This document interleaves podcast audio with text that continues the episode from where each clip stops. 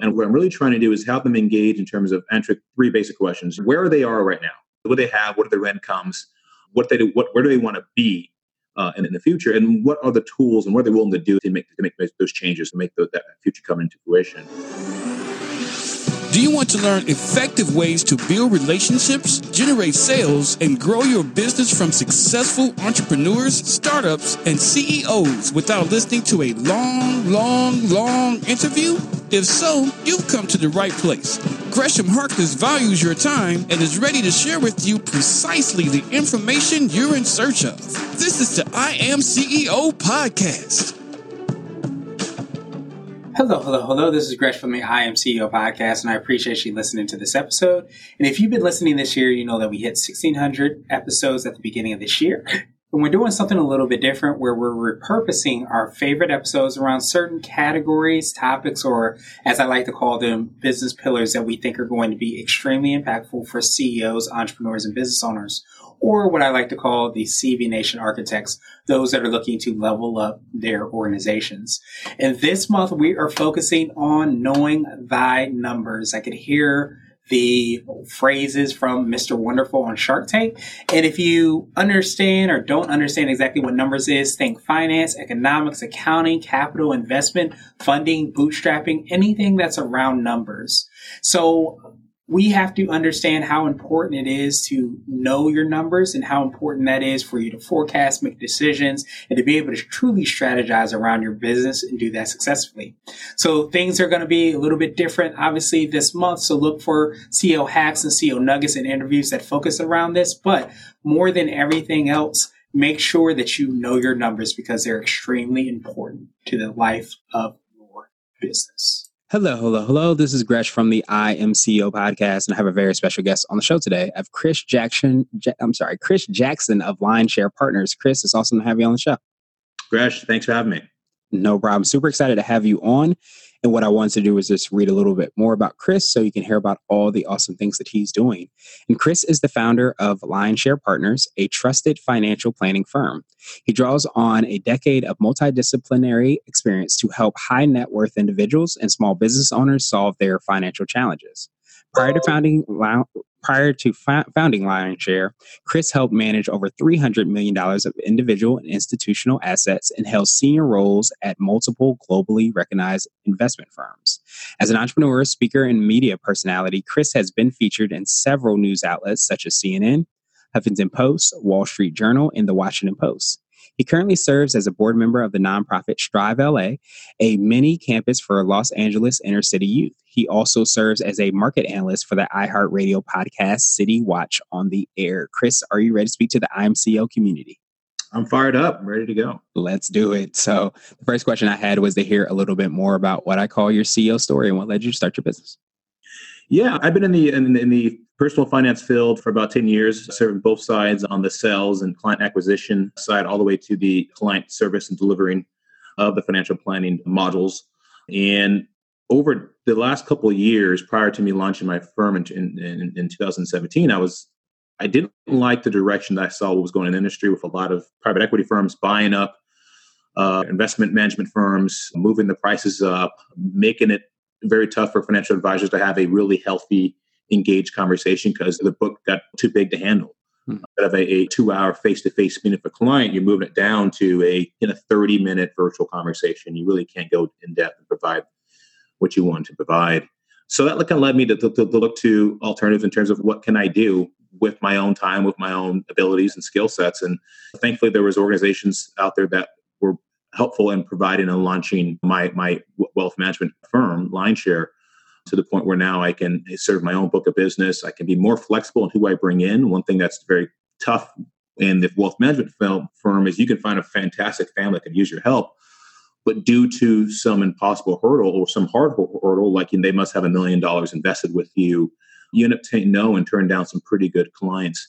And up accepting some clients are just chasing the return. They're not really trying to engage with you on a personal level. They're trying to almost hope that they can roll the dice with you like a casino and get a big payout uh, based on market returns. That makes perfect sense. And I definitely appreciate you for starting your own organization, your company, because a lot of times you get to help out, which I think sometimes you sometimes forget, but you being able to do that from a Lionshare standpoint, but also from a board member uh, as well, you really get the opportunity to make an impact. Absolutely. The one thing that's very that's important for me is one that wasn't a lot of African Americans in our field. Bottom line, that's always been an issue in the finance industry. And though there's been many pro programs and outreach programs, and Bank of America and Wells Fargo uh, all have launched minority women-based programs to get more uh, representation.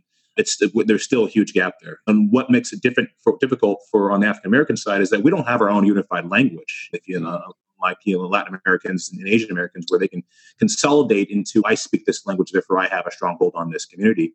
Mm. For us, it's always been an, uh, for African Americans, it's always been an, a lack of access to prudent financial literacy and education that's, that, that has led to some of the, the huge uh, inequality gaps. So one thing I like to do is strive, and one thing I'm working on right now with a director and, and writer Christina Cooper is a, a financial literacy program called Wokenomics, where we go into some of these underserved communities and talk to the school district and talk to some of the high performing seniors that are graduating and say, hey, this is what you're not learning in school, this is what you're not going to learn in college, but this is going to prove to be the building blocks for your success if you want to be an entrepreneur or if you want to, if you want to not go the college route. Absolutely. Tell us a little bit more on how you're serving your clients and what you feel like is your secret sauce and set you apart. Yeah, absolutely. What makes me separate is I have what I call retail and I have a full service solution. And the retail, what I'm looking to launch is it's called Cash Fit University. And there's a lot of do-it-yourselfers out there who just want a little bit of nudge and a little bit of guidance, but they don't want a full-on relationship with me. But they want a place where they can find source material, updated material on all kinds of different financial planning topics, from college planning to tax planning to estate planning to insurance analysis. And what I want this university to be is a place where people can pick up where the public schools should really be starting and provide that full comprehensive financial planning education for yourself. And once you get a sense of that basic education, then you can start asking questions in terms of, hey, do I really need to engage in a financial planner? Do I even enjoy doing this? Do I have the time, the technology, the discipline to do it myself? Uh, and from there, you can say, you know what, the retail gave me some insight, I really want the full service. And that's when you really engage with me on a one on one basis. And for most clients I, I deal with, they'll be either small business owners, retirees. I work with a lot of attorneys and young professionals. And what I'm really trying to do is help them engage in terms of answering three basic questions: where they are right now, what they have, what are their incomes, what they do, what where do they want to be uh, in, in, the future, and what are the tools and what are they willing to do to make those changes to make the, that future come into fruition. And if we can't get a line on those three, and the first one really is not much alignment, it, it, it's just your balance sheet. But the other two components, we can't really align on that. Then my job is to help you find someone that, that could be a good source for you on the financial planning side. Because not every, not everyone's a good fit for me and that's for most businesses. Um, but the retail solution, along with the full service, that's kind of my, what, what sets me different. At least, I usually trying to find a way I can help you. Nice. I definitely appreciate that. And it seems like this way that businesses and I guess people really have dictated this is that a lot of times there's certain solutions that people want or they're looking for. They know, maybe not necessarily know exactly what they're looking for, but they might have, like you mentioned, the time to be able to do it, but they may not have the, the actual resources or knowledge to be able to do that. So being able to fit into whatever mold somebody might have is definitely a great example of a secret sauce and appreciate you for sharing that with us. Absolutely. No problem. And I wanted to switch gears a little bit and I wanted to ask you for what I call a CEO hack. And this might be an app, a book, or a habit that you have, but it's something that makes you more effective and efficient. Yeah, I have a couple, but the one, I, I, I like a lot is called Feedly, F E E D L Y. And that is a way for me to consolidate all the different media sources that I'm interested in, whether real estate or economics, investment, markets, trade policies, and it can take what's important at, and current and then go ahead and repurpose that through my social media channels.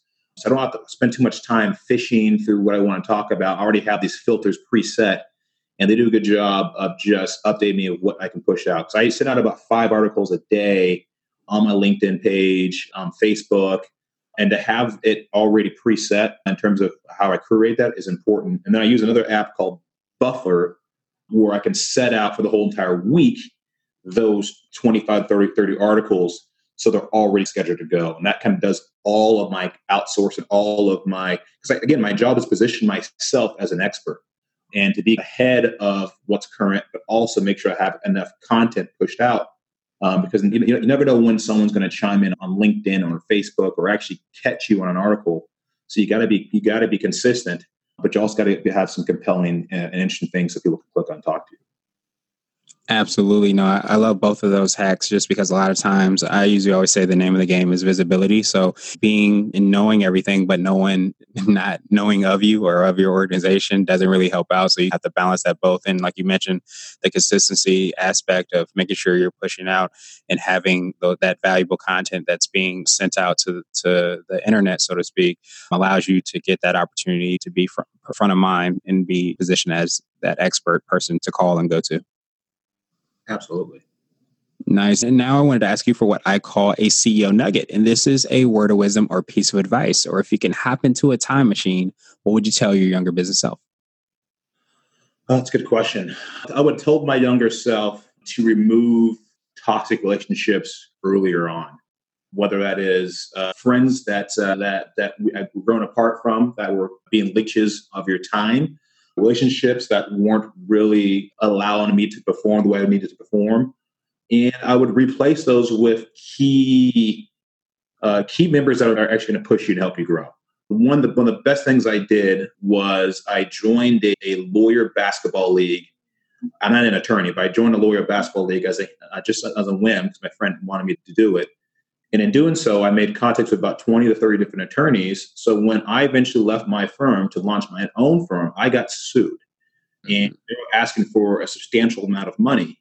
And due to the fact that I had this relationship, this network, I was able to utilize them. And I then I, and I had the firepower needed to wiggle myself out of that lawsuit with ease. And it wasn't, and if it wasn't for me to break away from my own small network, push into a larger network, I wouldn't have the capacity to actually be able to get to where I'm at now uh, without paying a substantial amount of money. So getting rid of the toxic people in your circle and replace them with people that can actually help you uh, capacity to grow as a person and learn new things and keep you driven and pushed is something that I wish I could tell myself when I was 18. Nice. I definitely appreciate you for sharing that with us because a lot of times, and I heard a lot of different nuggets within that, that, that really big nugget is that a lot of times we as people, and sometimes I start to understand this a lot more as I get older, is that you start to grow apart from maybe who might have been your friend 10 years ago, or might have been somebody you spent all your time with, whatever that is. And as you evolve and grow, and as you start to have different goals, you have to evolve with that and, and being able to kind of open yourself up and get out of your comfort zone to go to different, like you said, groups or might might be a basketball league or whatever it is, it allows you other opportunities that may pay off in ways you never would have thought of in the short term. Exactly. And now I wanted to ask you my absolute favorite question, which is the definition of what it means to be a CEO. And we're hoping to have different quote unquote CEOs on this show. So, Chris, what does being a CEO mean to you? For me, it's personal IP. It's the ability to, at any point in time, create intellectual property for yourself and your business. The one thing I didn't like about the wealth management firm and even in, a lot of corporate America is how they suppress your individuality. Mm-hmm. Uh, the image has to be the company. The image has to be what they project, and that you yourself and you, your individual strengths and what you provide to the community and what you provide to your clients has to be suppressed for what is the image of the company. Even if you have a better solution or a better way to deliver a service, uh, generally that gets squashed or gets lost in, in red tape or lost in bureaucracy you never really get a chance to actually implement those things. But having your own company means you get to you have your own personal IP. I can present what I want my story to be at all times to myself, to my clients, to the community. And that's the most important thing that you can actually, I think you could possibly do when starting your own company is having that versus going the corporate. Absolutely. I appreciate that definition and personal IP and being able to control the narrative rather than you could in uh, other avenues is definitely huge and a big part of being a CEO. So I appreciate you for sharing that with us and that definition was spot on. So, Chris, I truly appreciate your time. What I wanted to do was pass you the mic, so to speak, just to see if there's anything additional you can let our readers and listeners know. And then, of course, how best they can get a hold of you. Absolutely. I would say one thing is that the, word personal finance uh, and, and a financial advisor it's become a, a term of art. And there's a term called fiduciary, which is very important that I want to make sure that anyone works with when they're working with a financial planner or financial advisor is that they work with someone that is a fiduciary. And what I mean by that is someone that's not going to be selling you products like we sell you commission, that their conflict of interest, their gain in the transaction is you buying something. the gain in the transaction needs to be that they are able to transform your life through advice. And there are fee for service planners, flat fee, retainer, financial planners. And those are the ones that you should be working with because at least you know at the beginning of the day that you're paying them for their advice. And no, no matter what you do out, outside that, they are not going to get an additional pay for that. So their advice is tied to what's best for you and it's not what's best for the wallet. Absolutely, that makes sense. And you want somebody who is a food, fiduciary, fiduciary, correct? Yes. Nice, nice, nice. And people that want to actually reach out to you, what's the best way for them to do that? They can go to chrisojackson.com. That's C H R S letter O J A C K S O N dot com, or they can reach out to me at C Jackson at lionsharepartners.org. Awesome, awesome, awesome. We'll have those links and that information as well in the show notes. So, Chris, I truly appreciate your time. Appreciate all the awesome things that you're doing. I hope you have a great rest of the day. Christian, thank you for having me. Appreciate it. Thank you for listening to the I Am CEO podcast powered by Blue 16 Media. Tune in next time and visit us at imceo.co. I Am CEO is not just a phrase, it's a community. Be sure to follow us on social media and subscribe to our podcast on iTunes, Google Play, and everywhere you listen to podcasts. Subscribe and leave us a five star rating. Grab CEO Gear at www.ceogear.co. This has been the I Am CEO podcast with Gresham Harkless. Thank you for listening.